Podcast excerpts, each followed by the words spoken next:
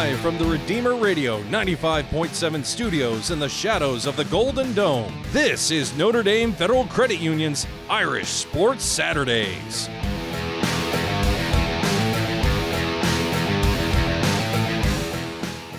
One week after a game that will be remembered for generations, the toppling of number one Clemson in a dope double overtime thriller. Students rushing the field in celebration during a pandemic, no less, and Notre Dame's first win over the number one ranked team in the country in 27 years. Notre Dame now ranked second in the country in the driver's seat to reach the ACC championship game. One week after all that, Woo! The Irish have to play Boston College today, and we all know what that, well, what history has shown that could mean. Welcome to Notre Dame Federal Credit Union's Irish Sports Saturdays, Notre Dame FCU, where you bank does matter. I'm Angel DiCarlo, joined as always by Kevin Downey. Kevin, Notre Dame now 7 0 on the road at Boston College, 3:30 kickoff this afternoon on ABC. I don't even know where to begin other than what a win over Clemson and now you got to recharge, be ready to go for BC today. But unbelievable last week that game. Oh, it was so great. It was, you know, whole team effort. Obviously, the offense and defense and Book, you know, taking over the game. And uh, again, uh, Williams, the running back, he just dom- It was a team effort. It was awesome. You know, every mean, even some role players had major roles. So I mean, it was great. Yeah, one of those guys would be Javon McKinley. We will talk about that. My mea culpa coming up later in the show. Of course, I knew I was going to eat my words as soon as I said it, but I stick. I am a man of my word, and I stick with it. So uh, yeah, we'll have that at the end of the first segment. Uh, on tap on this morning's show, our spotlight interviews with former Boston College All-American Mark Herzlich. Many may remember he battled cancer while a BC player. He was friended by Sister Barbara Ann Hallman of the Sisters of St. Francis of Perpetual Adoration in Mishawaka. They've had a friendship over a decade now. Sister Barbara Ann passed away in February. Mark talks about their relationship relationship and how it helped him in his fight with cancer. Really inspiring story back then, and it's great to revisit it with Mark now. Next segment, we'll talk a lot about the quarterback on the other side of the ball, former Irish signal caller Phil Jurkovec. Hear what he has to say about thinking about maybe switching positions at Notre Dame just to get on the field instead of transferring. Later this segment, uh, again, I'll have that mea culpa with Javon McKinley. But let let's start with the obvious: avoiding the letdown today. Um, Last time Notre Dame defeated the number one team in the country, everyone knows this. It was 93. The Irish took down Florida State. A week later, they take on Boston College. They lose. And yeah. that cost Notre Dame the national championship. So last week, Notre Dame beats number one. And of course, the opponent happens to be Boston College. I mean, when this new schedule came out, everyone like looking at it like, nah, I mean, come on. I mean, is that really they're gonna play Boston College the week after Clemson? Is it pop? And like it, but you said it early. You said early. You I thought did, that'd be a trap game. I mean, it's crazy the eerie situation, and Boston College is good enough, or yeah. has the ability. they show that against Clemson two weeks ago. They, they played very well against Clemson. Yeah. So how do you avoid the letdown today?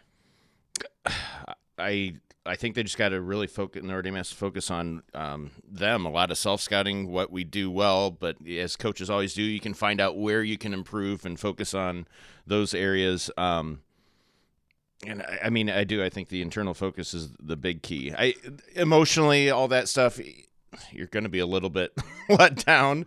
However, um, you know, they're in, they're in a position that they haven't been in in a long time.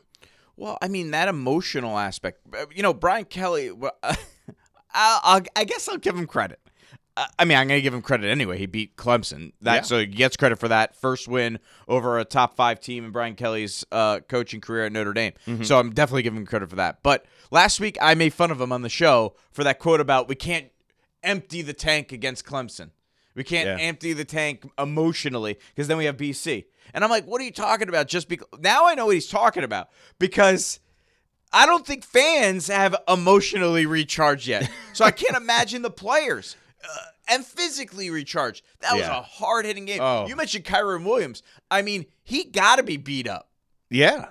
I mean, though, yeah, double overtime physical game. I mean, he, all sides of the ball. He was blocking guys more than he was taking carries and ripping people to shreds. And then you got, I mean, what a game! But uh, so physically and emotionally, I think I think it's understandable that you might not be able to bring the same level this week. Let me ask you a question.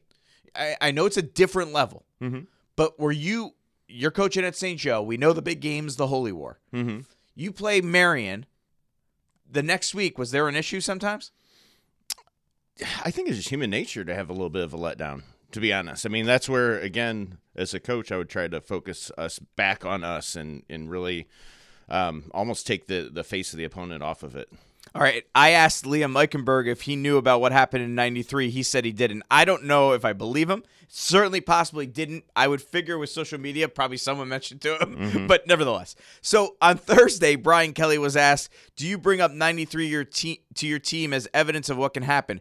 As he's being asked by Lou Somogyi, Blue and Gold, Brian Kelly puts his hands in his face and leans back in his chair like, oh, I can't believe I got to answer this question. You know, he didn't say those words. I assume that's what he's thinking. I don't even know. But anyway, here's ultimately how he answered that question. more about you know uh, where your mind is at and and who you're playing like if we were playing a jv team uh, it wouldn't matter you know that bc team that notre dame played i think it was a nationally ranked team. It was a really good football team. And this is a really good football team you're playing. So it matters who you're playing. Um, we're playing them in their red bandana game which is their their most sacred game if you will. Um, and and and there there's there's certainly uh, there's a lot to you know the BC Notre Dame game. So um, you know we talk about much more in terms of um, how we're preparing for a team that is uh, a really good football team and and certainly that you're the number two team in the country. You have a target on your back. Um, and that's really much more relevant than the historical significance of the game. Uh, and, and if they understand that, then you're going to get the preparation that you need so you're prepared to play at the level you need to play at. All right, it's Brian Kelly talking about, uh, you know, not he didn't answer the question by the way whether or not he brought up 93, but I'm assuming not. I would based say on, not. based on that. But I, I wouldn't blame him if he did. It's just as an example of Yeah. guys.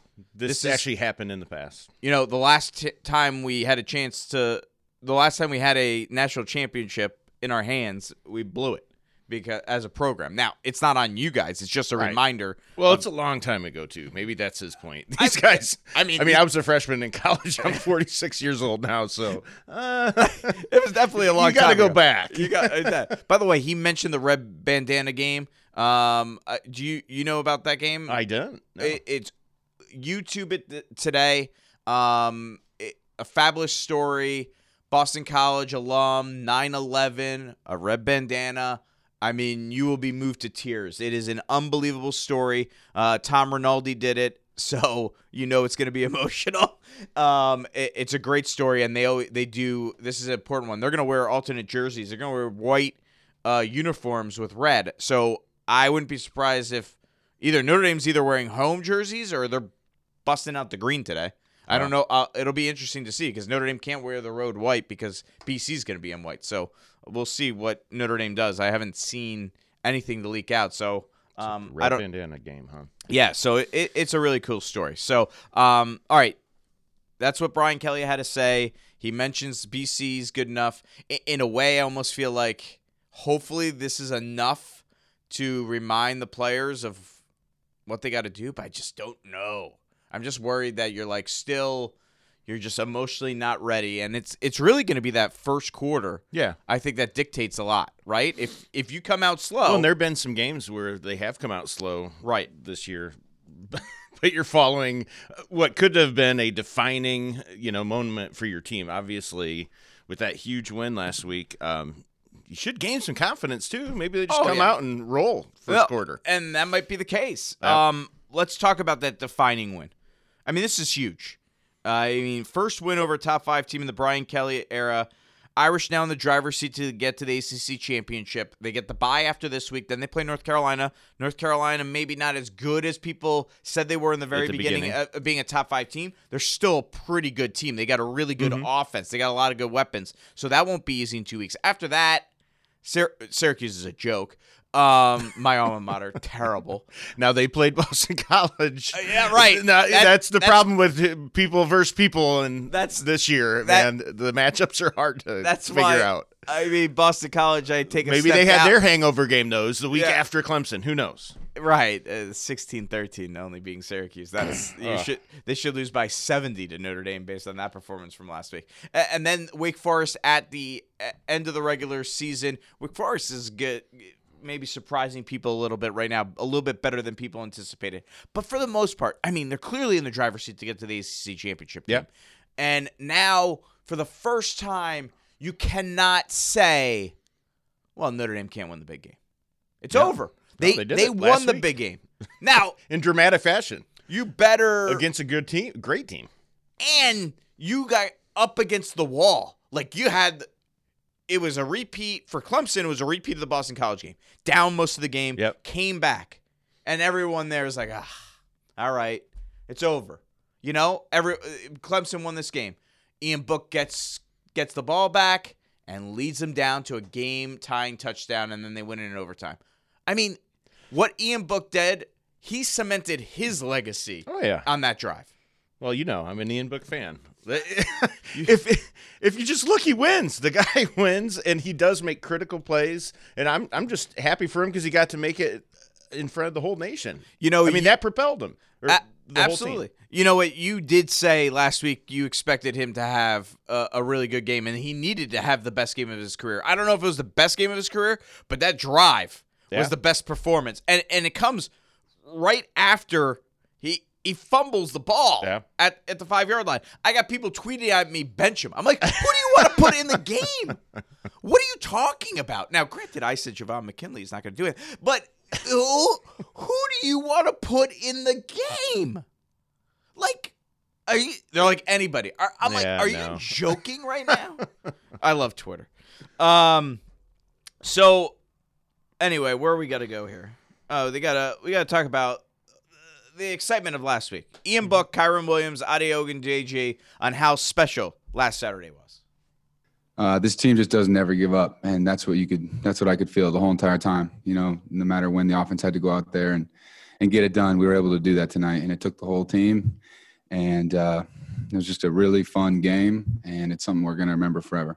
I mean, that's the first time ever I've ever seen any college, high school, or anybody storm a field. So that was a cool experience for me. I've like everybody rushing down the last second to get on the field. There's so many people coming out and running past me, and uh, it was just a crazy experience. You know, it's a blessing. You know, those those are things that you'll never forget. You know, those are memories that I'll always have throughout my lifetime. So I'm glad I got to do it with these group of guys and with this brotherhood.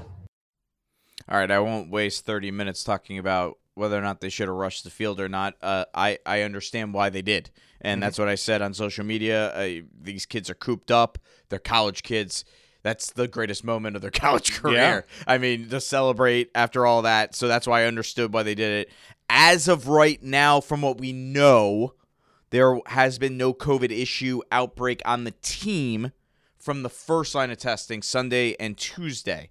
They did test on Thursday and Friday. We don't know the results of that. We'll we'll hear probably around 1.30 or two o'clock if they have anyone from their depth chart. But as of the the first two tests of the week, they had no issues, which is a great sign. Uh, but again, they- you know they say five, sometimes five, six days before you start getting it. So we'll see if any frontline guys are out um, later on this afternoon. Hopefully that is not the case, um, but that that would certainly be a big factor. Uh, and that was Ian Book, Kyren Williams, and Ade Ogundeji. By the way, Kyren said I've never seen anyone rush the field. Is he?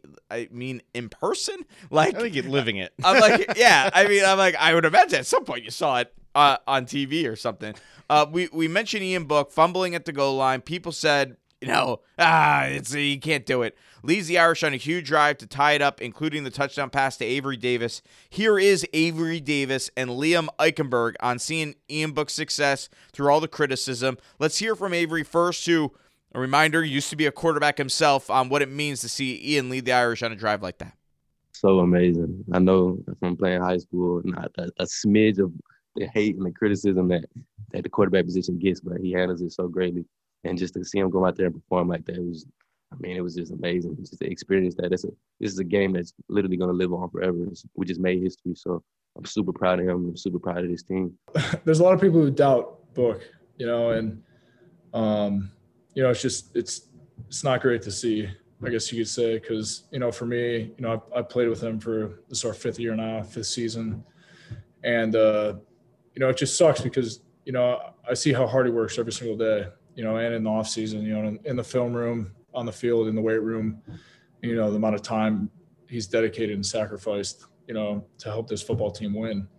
And, you know, for us to take the next next step in the right direction, you know, and um I mean I, I think he's the best quarterback in the country.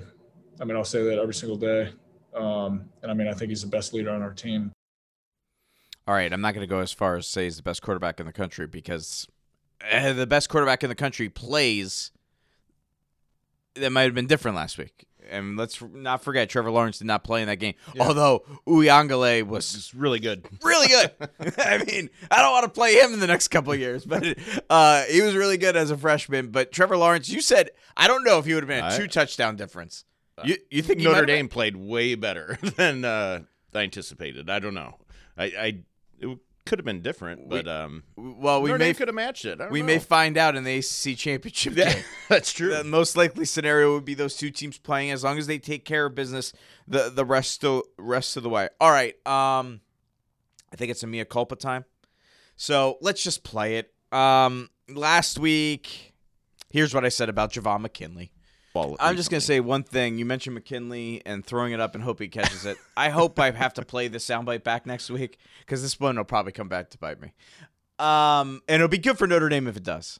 I don't see Javon McKinley making much of a difference today. All right, so if he catches nine balls and has 150 yards and two touchdowns, I will play this back next Yeah. week. Well, we played it back for you. Five catches, 102 yards. He didn't have the nine catches for 150, but um, he also wasn't involved at overtime. He got uh, it was in concussion protocol um, because because of that. So he might have, you know, that Avery Davis. Th- those plays in overtime maybe would have went to him. Who knows what would have happened?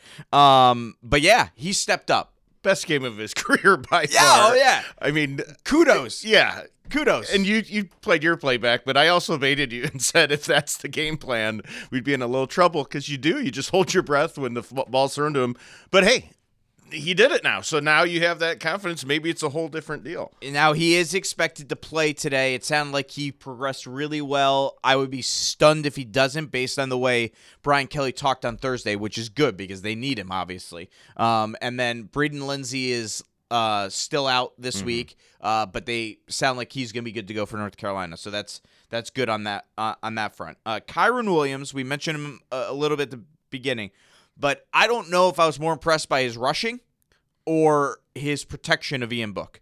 I mean, Oh yeah, his pass protection was phenomenal. I mean, unbelievable what he was doing out there. I I have to say, we talk about most impactful player on the team. Kyren Williams might be the MVP of this team right now. Usually, I don't want to say that for a running back be- with an offensive line like that, mm-hmm. but he may be because they didn't have we didn't we didn't think they had anything at running back. Yeah. and this guy's not just following the offensive line; he's getting the job done. He's really, really good.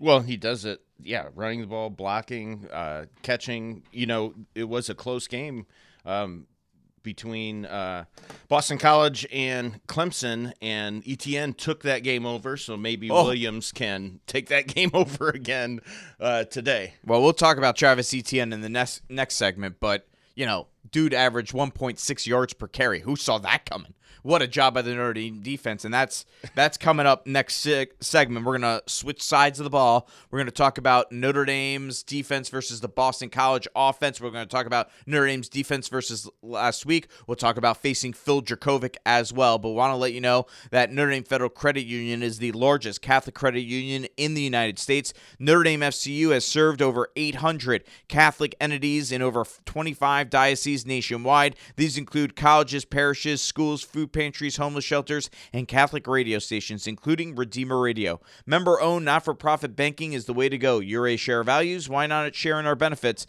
Notre Dame Federal Credit Union. 920 here on Redeemer Radio. I'm Angel DiCarlo alongside Kevin Downey. We'll take a timeout. We'll switch sides of the ball, talk about the Notre Dame defense and facing Phil Jurkovec today. Back after this on Notre Dame Federal Credit Union's Irish Sports Saturdays on Redeemer Radio.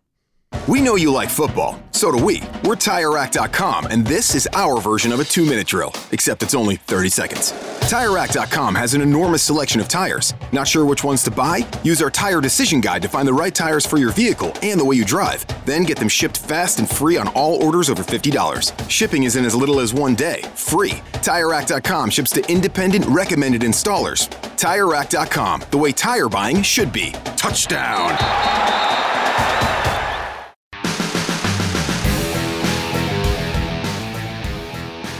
Welcome back on Notre Dame Federal Credit Union's Irish Sports Saturdays. Notre Dame and Boston College set to kick off at 3:30 this afternoon on ABC. Angel DiCarlo, Kevin Downey back with you here.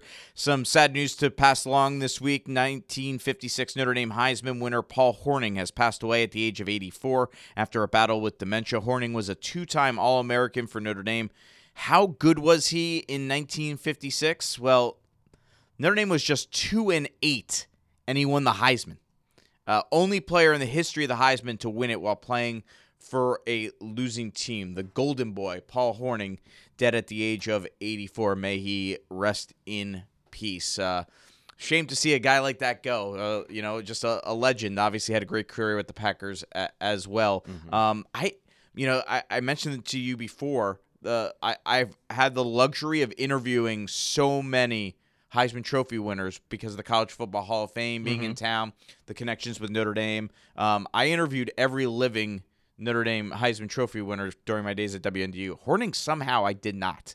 Um, so I have no real backstory or stories to share of him. I just know people thought he was a really funny guy. is the one thing yeah. I always always heard. So. Um, a tough loss for the Notre Dame family with Paul Hornung's passing. Um, all right, Paul, Paul Hornung, a guy that could get it done in the backfield in every way possible as as a quarterback, running the ball, and a guy who is projected to be that type of player as a quarterback for Notre Dame was Phil Jurkovec. Yeah, um, big recruit, big recruit, uh, dual threat guy, and it didn't work out at Notre Dame. Um, maybe it would have if he stuck it out. I think we're seeing this year um, at Boston College now. He is playing some good football. Mm-hmm. Um, he decided to transfer when Ian Book decided to return for a fifth season. But Kevin, I think you and I will be the first to say when we see him playing, we're like, that is not the guy we saw, whether it was the Blue-Gold game or practice over the last couple years. I mean, he is playing at a much different level. Oh, for sure. I, I, mean, I think this now this new age of transfer, like it gave him a, a whole fresh new life. I don't know if he again, he has the talent. He can throw, you know, the deep ball really well. Um, he's a big guy, so maybe he he. You said dual threat. He doesn't look like he's gaining a lot of uh, ground when he's when he's running, but he is. Um, but uh, you know, maybe it's something to do with confidence. Like he got a fresh start. The, the whole transfer thing's a, a, kind of a new game. I mean, people are moving all around, especially quarterbacks. Well, confidence for him. I mean, I interviewed him after the blue goal game where he was terrible and yes. he looked like he was going to cry. Um, literally, he was so mad at himself and so disappointed in himself. Yeah, like there was no. I mean, that, that was going to be a rebuilding process. Um, and I don't know if they ever got him back. And we saw that. Well, yeah. you know, we go down to Culver Academies for practice, start a camp last year, mm-hmm. and he's throwing side, he's throwing sidearm, then not throwing sidearm, and he wasn't looking good. You see, no. he throws the deep ball. He wasn't throwing the deep ball well that day. no, he wasn't throwing anything well that day. I mean, but I, I, yeah, and then uh, again, Kyle Hamilton, it, Kyle Hamilton picking him off. yeah, he right. still does that. Yeah. Kyle Hamilton still stands out. But yeah, I, I think it a uh, whole fresh start for him is amazing. Like it, it's, it's impressive to see uh, how well he's playing. 260 yards per game, 15 touchdowns, only four interceptions, completing 62% of his passes. So good to see Phil Jurkovec doing well for the Boston College Eagles. I mean, he wasn't supposed to play Notre Dame this year. One, he had to get the waiver, yeah. which obviously he must have known he was getting, and then which everyone's getting. Um, and then two, they weren't supposed to play Notre Dame. This is a game that was added to the schedule Uh-huh. because of the The reshuffling. ACC. so it's crazy to have this scenario. Here's what Jurkovec had to say this week about going up against some of his best friends on Saturday. Yeah, we've been talking throughout the year, um, especially the guys in my class. We we're still pretty tight, and um, this week though we haven't talked too much. Uh, I know they, they want to beat me badly, and and same with me. So uh, we're not friends out in the field, but you know I've got good relationships with a lot of those guys. How difficult was it to actually just bring yourself to the decision to be like, all right, well, this is not working out, and I really have to make a decision because it's not just it's it's changing schools, changing locations. You know what I mean? It's it's it's Yeah. more. You know, how how was it to just be like, all right, this is it. I'm gonna make the leap. You know? Yeah, it was tough. I'll, I'll say that because Notre Dame, it was my dream school growing up. Um, there's a lot of great things about Notre Dame. Uh, the school, just how much they win, the, the culture of it, the the players. There's a lot of good uh, good people there. There really is.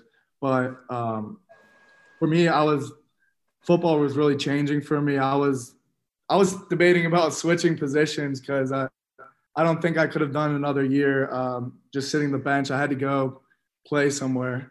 I was really, really down. I was, uh, I was basically on the brink of uh, not playing quarterback, and so at that point, I was, I was just um, talking to my family. They're like, "You have to go somewhere to play."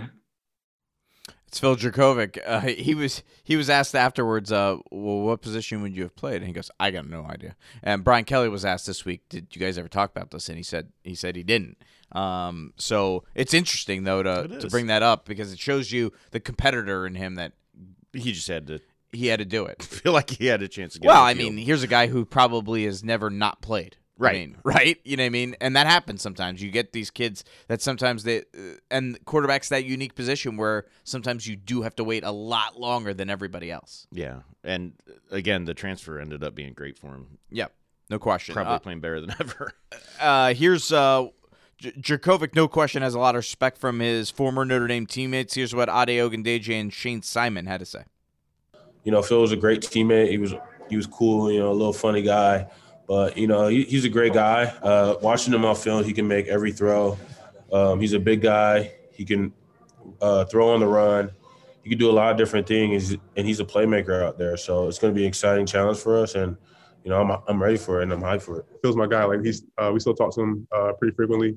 He's, uh, he's part, he was part of our class, so uh, we all stay pretty close. So yeah, Phil's definitely we're, we're all still still cool and, and hoping look, looking forward to play against him. And he's a gunslinger. Phil Phil loves the deep ball. He he's trying to make plays, and, and he's, he's a big body quarterback. So he can try to escape, get out of the pocket, and uh, be creative. Phil has athletic ability, and he played basketball, so um, he's obviously obviously athletic and he's gonna make plays. So that's that's what we see most of out of him. He's a he's a baller, and he's what got to go get him. That was Ade Ogundeji and then Shayne Simon. Let me ask you this question. Um, is it help Notre Dame facing Phil Jurkovec? Obviously, he is going to be ready to go. I mean, he's going to be through the roof. But Yeah. coming off this Clemson game, does it help? Because they're like, okay, here's our buddy over there. He left us. We can't lose to this guy. We know what it takes. Does it help him in a way, you think? Yeah, that there has to be some motivation. Plus, I mean, uh, just in general, Notre Dame, Boston College, two Catholic schools meeting up. Yeah, I don't know. Uh, you, Uh, you're not buying that one. I buy it for I buy it from the Boston College side. Yeah, I don't know if I buy it from the Notre Dame side right now. You know, what I mean that's that's all. Uh, let me ask you one other question about Jurkovec. Mhm. Impact on the playbook. You more worried? You more worried about what he knows about the offense that he could tell the defense, or you more worried about what he knows about the defense to pick apart Clark Lea's defense? Uh, and how much do they got to switch things up because of that?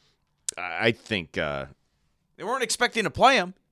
correct. I mean, he he knows their defense well. He practiced against it, um, but. I mean, the Clark Lea's good. He's gonna mix them. He's not gonna get out uh, X and O'd, out thought by And, Jurkovec. and Clark Lea was the runner-up to be the head coach of Boston College. well, that's fascinating. Back. So in that, you know he's I'm glad he's here. Uh, yes, yes. But uh, you know that's an important one. Uh, Notre Dame defense shutting down Travis Etienne, 18 carries, 28 yards. Jeremiah Owusu-Koramoah, fumble return for a touchdown. The defense was fantastic in this game. Yeah, the whole game. The- it- Um, and again, they have some depth. I mean, different players stepped up at different times. All right, uh, we don't really have time for the soundbite, but we're going to play it anyway because it's a b- good one. Uh, what's the big reason why the Irish defense has had great success? Linebacker Drew White says it's letting loose out there, man.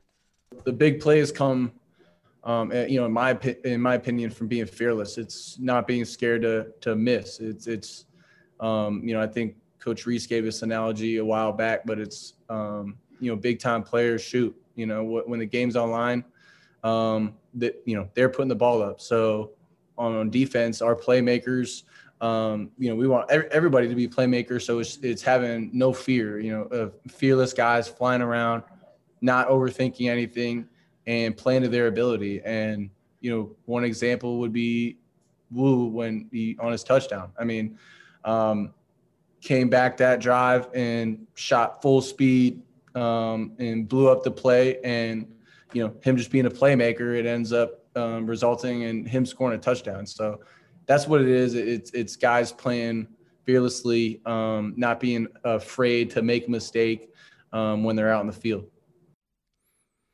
Yeah, I mean, really, I think that makes a lot of sense. For sure. The the big thing that again I go back to is that lots of people are making plays. That's why they're playing great team defense right now. Absolutely. Big thank you to Tire for all their support of our internship program that we run with students from St. Joe and Marian High Schools here in Michiana. The students receiving practical college level internship experience helping out with our broadcast of high school football wouldn't be possible without the underwriting support from the folks at Tire More tires, great prices. Visit TireRack.com. Coming up, one of Notre Dame's biggest fans ever, of nun from Mishawaka, Sister Barbara Ann Hallman. She passed away in February. Perhaps no one can better tell her story than former Boston College All American Mark Herzlich. He reflects on their relationship with a Notre Dame loving nun. Notre Dame FCU's Irish Sports Saturdays. Back after this with that story. What's the difference between Notre Dame Federal Credit Union and a bank? Well, banks are owned by investors looking to make a profit. Notre Dame FCU is different. We are a not for profit, member owned cooperative. Our mission is to help our members improve their lives by providing products and services to save them money. If we end up with too much money ourselves, we simply give it away to our members' favorite charities. Last year, over a million dollars. You already share our values. Why not share in our benefits? Notre Dame Federal Credit Union.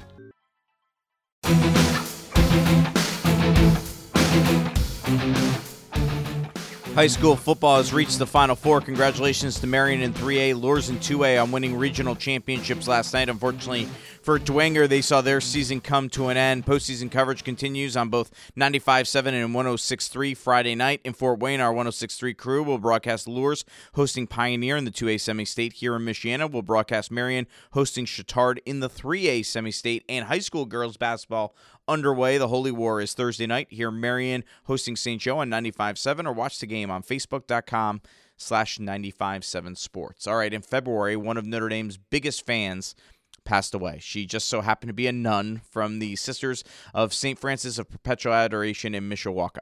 Sister Barbara Ann Hallman loved the Irish, but in 2009, she made an unlikely fan, friend. Then Boston College All American Mark Herzlich was diagnosed with cancer. Many reached out, but a letter from a nun in Indiana stuck out to Mark's family. The two became close friends, and Mark grew up, grew in his faith, and was helped in his fight with cancer because of it, he says. They remained close, and when Sister Barbara Ann was nearing the end, she, she said she wanted to talk to Mark one last time. And they, and they did, just a day or two before she passed away. I wanted to talk to Mark too about their incredible relationship. Here's my conversation with ACC Network analyst and former Boston College All American Mark Herzlich.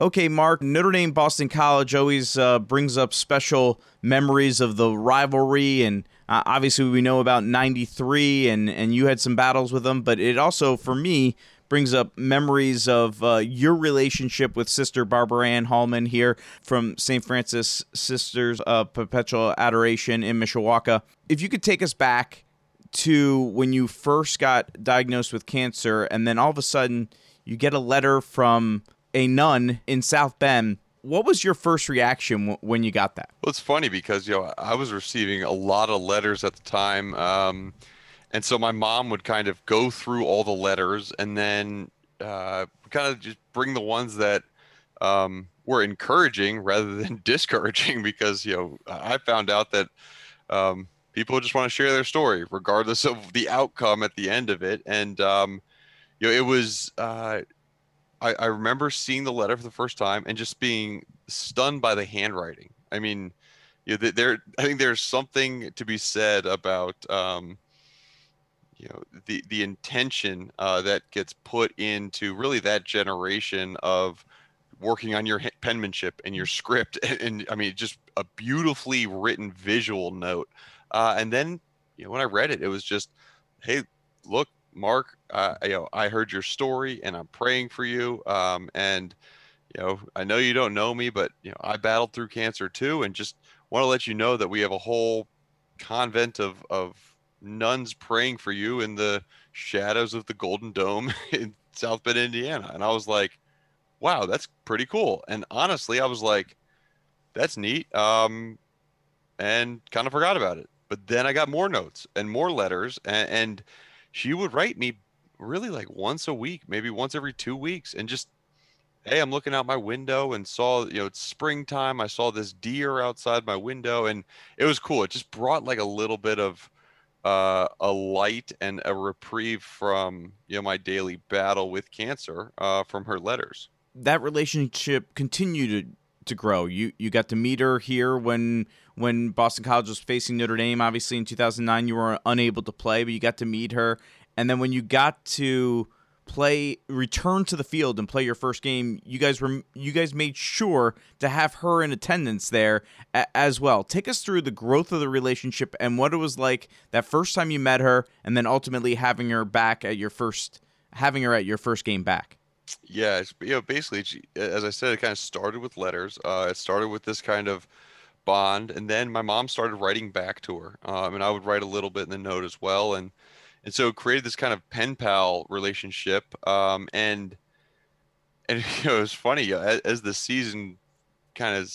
You know, I was diagnosed in May, and then really we go the entire summer and getting notes and letters from her. Um, and then you know, as the season starts getting underway and we're playing Notre Dame out there, uh, a, a, a, piece on ESPN had been produced where where the producer went out and, and captured video of her, and so I had seen her on video and she had seen me on video, but we never met in person or even spoken on the phone. And so they set it up um, where, you know, uh, my athletic director uh, was absolutely fantastic, Gene DeFilippo, and he, he kind of organized it and and set up this uh, this meeting. Um, and we were able to meet uh, kind of underneath the stadium in, in one of the back, you know, utility rooms, and just spend a little time with her and I remember uh, she was she was walking with a cane, just really wasn't walking very well at all. She told me that she, she gave her her cane to someone else, uh, and she wanted to walk down the corridor to meet me because she said, "Look, if Mark can can do it and he can walk and beat fight through cancer, like I can walk to see him without the cane." And she did it, and I mean, it just was like, you know, talk about blessings from God. I mean, that's it was it was really cool to see, and so um, you know, we met there. We met, we we we embraced, hugged each other, and just you know, I thanked her for all her support. And then, you know, we continued our relationship. And you know, the next year, September fourth, uh, 2010, it was my first game back. And Gene DeFilippo again, he said, "Look, if if you're coming back and you're playing, like Sister Barbara Ann is going to be there." So they flew her out and and brought her to the game, and you know, down on the sidelines before the game tailgated with my parents afterwards, and it was this little old nun from from Indiana up in Boston, and she uh, she definitely knew her football too because she was commenting on the game and everything. So just absolutely fantastic lady. Mark Herzlich uh, from the ACC Network, former Boston College All American linebacker, joining us here on Notre Dame Federal Credit Union's Irish Sports Saturdays as we reflect back on his relationship with Sister Barbara Ann Hallman of the Sisters of St. Francis of Perpetual Adoration in, in Mishawaka. Mark, you're you're not Catholic, you're Christian, but I'm curious if your faith grew in part because of this relationship with Sister Barbara Ann. Well, it did, and, and so you know, I I don't, wouldn't even have considered myself a Christian really until I was diagnosed. You know, I'd gone to Sunday school and everything, but uh, just didn't. I guess I didn't understand my relationship with my faith, and so uh, I was encouraged to to pray you know, by other people just when I was diagnosed. But then, you know, she started talking to me about this power of prayer and prayer and numbers and and you know this idea that when two people are praying, you know, when more than one person are praying together, God's listening. And so this idea that you know she has this powerhouse of faith coming from the convent uh, in Indiana that they're praying for me all the time, and, and the fact that like I started getting better too, right? Like, yeah, there was medicine, yeah, there was doctors, all that stuff, but uh, I, my spirits would get lifted. I mean, I just I wasn't as you know uh, discouraged about the process, and and a lot of it had to do with my uh, I guess experimental prayer, um, and then that led to this idea of like, wow, okay, I need to I need to figure out a little bit more about this thing because it's working and it's pretty powerful, and she definitely was a, a big part of that. No question. That's uh, fantastic to hear that re- that reflection of how she helped you in your growth. Eh, but I am curious. Did you ever try to convince her to be more of a BC fan than a Notre Dame fan along this process over these years? No, I didn't have to. I, she, I, I, she, she was uh, Notre Dame through and through. I think uh, where she was residing, where she lived, her, I mean, just she was all Notre Dame. But she said, "Yo, I may root for Notre Dame, but you're my football guy." She used to call me her football guy, and so uh, I think it was really cool. And I think the interesting part too, just about the relationship, is after you know College Game Day put the piece out uh, that featured her, and, and you know we kept you know talking, doing interviews, and and I would hear of other people who were, you know, sick. It, I would kind of refer them to her, and so she had, you know, kind of Oh, wow. developed in the years following, you know, this kind of all these different people who had been diagnosed with cancer, who she, she was praying for on, a- on a daily basis, and um, I think, you know, just from talking to her in the, in the years after, it gave her a lot of purpose in that sense of, of look, you know, I can I can really use my ministry throughout the entire country in this uh, cancer realm. You know, I have to be honest. Last year, when when uh, Notre Dame played Boston College, I I realized right after it, I go, why didn't I try to get Mark and Sister Barbara Ann together? And that's one of my big regrets now, especially uh, with her passing away in, in February. I was hoping this interview would be kind of a, a reuniting on the air with you guys. When you heard the news that that she had passed away, I know you got a chance to talk to her just before. Just how difficult was that because of how how important she was in your life, Mark? Yeah, it was sad. I got a call um, this past February from her sister, um, and uh, she told me that you know Sister Barbara Ann was not, you know, she wasn't doing well. She was kind of coming close to to the end, and that she wanted to speak to me. Um, and you know, it had been uh, probably two or three years since we had spoken, um, and so I jumped on a call um, and kind of called the convent, um, and you know, got through to her, and you know she couldn't speak very much um, but you know she did she was able to to let me know that you know she cared about me and she loved me and uh, you know I said the same thing to her. I said look I love you. Thank you so much for everything you've done in my life and and the lives of, of you know, other people around this entire world. Um, and I said you know I think that uh, God would be very pleased with you know this portion of your life and the best portion of your life is yet to come. So um, it was, uh, yeah, it was sad, um, but also when you have a person like that um, who is you know, that warm-hearted, that caring, and, and that you know solid in their faith, you know, the encouraging part is like, okay, now now you get to go to heaven, uh, and and kind of you know that's the whole reason why you live the right way on earth, so you can have uh, you know an everlasting life and eternity. This is Notre Dame Federal Credit Union's Irish Sports Saturdays. I'm Angel DiCarlo. We're talking right now with Mark Herzlich, former All American from Boston College, about his relationship with Sister Barbara Ann Hallman of the Franciscan Sisters from Mishawaka. How much do you think she'd be loving this football season right now for Notre Dame? Oh boy, she would like it a lot. um, man, I think she would love it. I think she would be really pumped in the beginning, just the announcement of the coming to the ACC. Uh, I think she would be excited about that, um, just because you get to play some of the teams that you know you get really good competition, get a little bit more structured your schedule. I think that she would be really happy with, uh, especially last week. That was a big, big, big win over Clemson. No question about that. But now comes Boston College, and We all know what happened in 1993. I'm curious, did as a player when you're playing there, does everybody know about 93 when you when you're a player does does the the lore of what happened in 93 taking down Notre Dame after they beat number 1 Florida State is that like a known thing amongst the players in the program? I think it is. You know, there's banners hanging around the stadium. You know, there's a banner that says 93 in terms of big wins. Funny, when I played, we, we had beat them seven straight times. Right. So, like, we were used to beating Notre Dame. Like, that was just kind of okay. Like, it, we knew it was going to be a big game, a big rival, but we knew we could beat them. Um, and so, definitely different now. But, you know, interestingly, it's also the red bandana game at Boston College, which honors Wells Crowther, who uh, you know, lost his life in 9/11 rescuing people from uh, the second tower. And just, I mean, the way that Boston College gets up for that game, this is gonna be a really good matchup. You know, it's it's interesting. You know, I think that Notre Dame probably played their best football last week. They have fantastic defensive front. I mean, Book played really well. It's funny. I I actually am. not gonna be popular for your listeners, but I'm picking Boston College in this one mainly because of the fact that you know Phil Jurkovec transfer from Notre Dame. I mean, so many connections in this game. He's got a chip on his shoulder. You know, Notre Dame's coming off a big, big win, and uh, it's the red bandana game, so anything can happen. But it's gonna be a fun one to watch.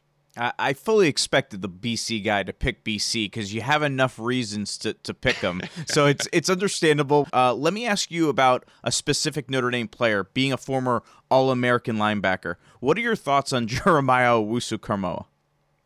He's the real deal. He's good, and and I think the so he plays the same position I played when I was at BC. Kind of that uh, they call it a rover um, or you know nickelback kind of thing, but it's basically the walkout linebacker um, and he's fast. He is physical. I mean, he will knock your helmet off. Um, really intelligent player.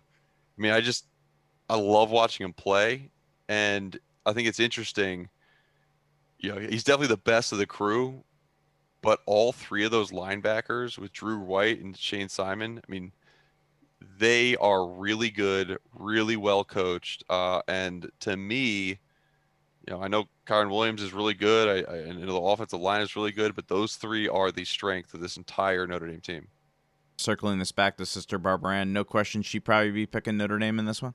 Oh yeah, I mean she's she's she's she's a smart lady, uh, and probably smarter than me, so she she would have probably picked Notre Dame. Mark, uh, I appreciate you taking the time to join us and kind of reflecting back uh, on your great history with Sister Barbara Ann, just a wonderful uh, woman and, and, nun here from the area that passed away in February. Uh, thanks again uh, for, for taking the time. Oh, absolutely. Thanks so much. Mark Herzlich from the ACC Network, former Boston College All American. Uh, great reflections about Sister Barbara Ann Hallman. May she rest in peace. your thoughts on what he had to say? I just think it's neat to to follow the story years and years uh, later, and then I was really struck just by the uh, the power of prayer. Yeah, you know, yeah. And I just Powerful. I just love that in her dying days, she's like, I want to talk to Mark one more time. Mm-hmm. I thought that was neat. I remember uh, interviewing her quite a few times over the years. She's a special lady. I had her on post game after a game one time. She's sitting there breaking down the game with me. I'm like, this is really cool. so she's a she's a great lady, and uh, again, uh, uh, what a wonderful life she's lived. All right, coming up, it's our game day sprint. What worries us today, and our predictions. That's next on Notre Dame Federal Credit Union's Irish Sports Saturdays. Are you feeling sandwiched between caring for aging parents while still raising children? If so, join me, Chris Godfrey, every Monday afternoon at 12:30 for my new show, The Sandwich Generation. Every week I'll have conversations with experts and friends on this important calling. Being sandwiched is a great opportunity for growing on our friendship with God. So tune in for good advice and inspiration every Monday afternoon at 12:30 or listen anytime at redeemerradio.com/sandwich.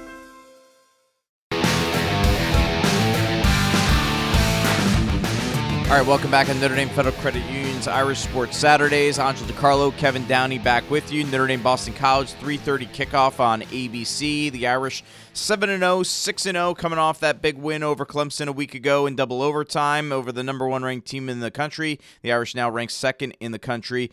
Boston College lost to Clemson two weeks ago, 34 28. They beat Syracuse 16 13. That's not very impressive. Boston College now 5 and 3 overall, 4 and 3 um, in the ACC. Jeff Hafley, in his first year as the BC coach, former defensive coordinator at Ohio State, but really, Kevin, his defense is probably is they're not at the level that he's going to eventually have them at. That's still a work in progress. Yeah, I- year one. I think I think Notre Dame's offense should be able to, and they'll need to be able to exploit this BC defense today. Well, and he he also had a lot of experience in the NFL as a secondary coach, so he's going to be able to do some cool um, X and O things, mixing up coverage. But again, it's pretty big order with the personnel that he has against this Notre Dame offense. All right, and we talked a lot about Phil Jurkovec, but he's got a lot of nice weapons over there for, for Boston College in in Zay Flowers and, and Hunter Long.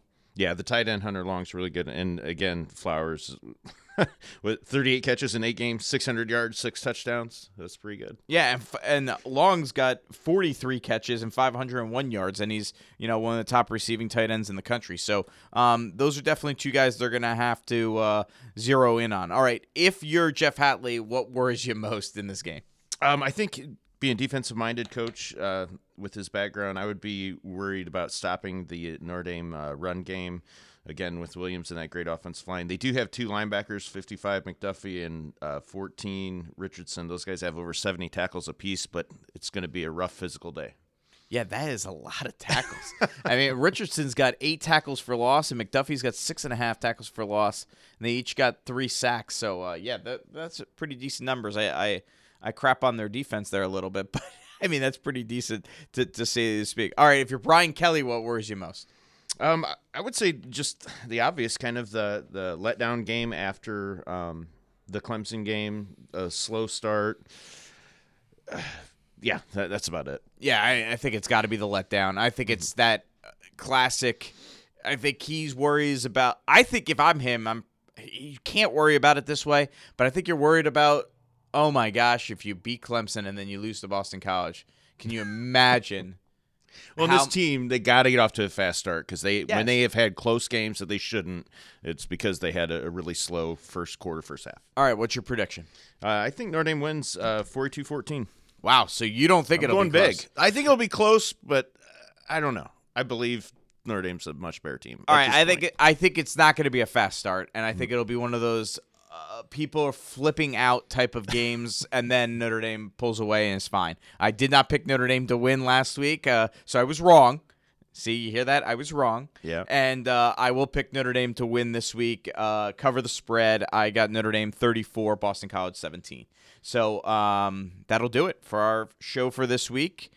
Notre Dame Federal Credit Union's Irish Sports Saturdays, Notre, Notre Dame FCU, where you bank does matter. Thanks to our audio operator today, as always, Ilya Glasman. For Kevin Downey, I'm Angel DiCarlo. 3:30 kickoff for Notre Dame and Boston College in the final game before the Irish go on the bye. You can watch the game on ABC, and of course, we'll be back with you next Saturday morning at 9 a.m. here on Redeemer Radio for Notre Dame Federal Credit Union's Irish Sports Saturdays. We close our show the same way the Irish traditionally close their pregame in prayer. Hi, this is Father Nate Wills. I'm a Holy Cross priest, a faculty member at Notre Dame's Alliance for Catholic Education, and one of the chaplains to the Notre Dame football team. This is a prayer that the players pray together at the end of our pregame Mass. Let us pray. Grant, we beseech you, O Lord our God, that we may enjoy continual health of mind and body, and by the glorious intercession of Mary our Lady, may we accept the joys and trials of this life and someday enter into eternal happiness. We ask this through Christ our Lord. Amen. Go Irish!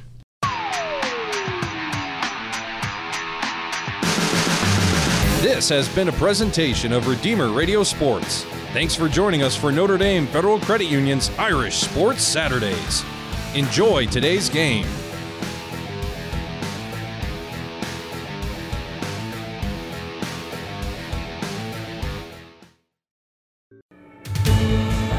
Participating in sports at our area Catholic schools develops important character traits and lifelong values in children. Through an endowment with the Catholic Community Foundation of Northeast Indiana, you can keep programs like these alive. If you're interested in creating a fund or would like professional planned giving services so you can leave a legacy for future generations, call the Catholic Community Foundation today at 260 399 1436. Looking for a fresh way to start your day? Need a little pick me up for your faith in the morning? We've got you covered with the Daily Refill. Join me, Andrea Serrani, weekday mornings from 7 to 8 for the best Catholic podcast, stories of faith from around the world and right here in our own community, plus some fun and games to help us start our days with faith and joy. Tune in weekdays at 7 for the Daily Refill on Redeemer Radio and in the Redeemer Radio app.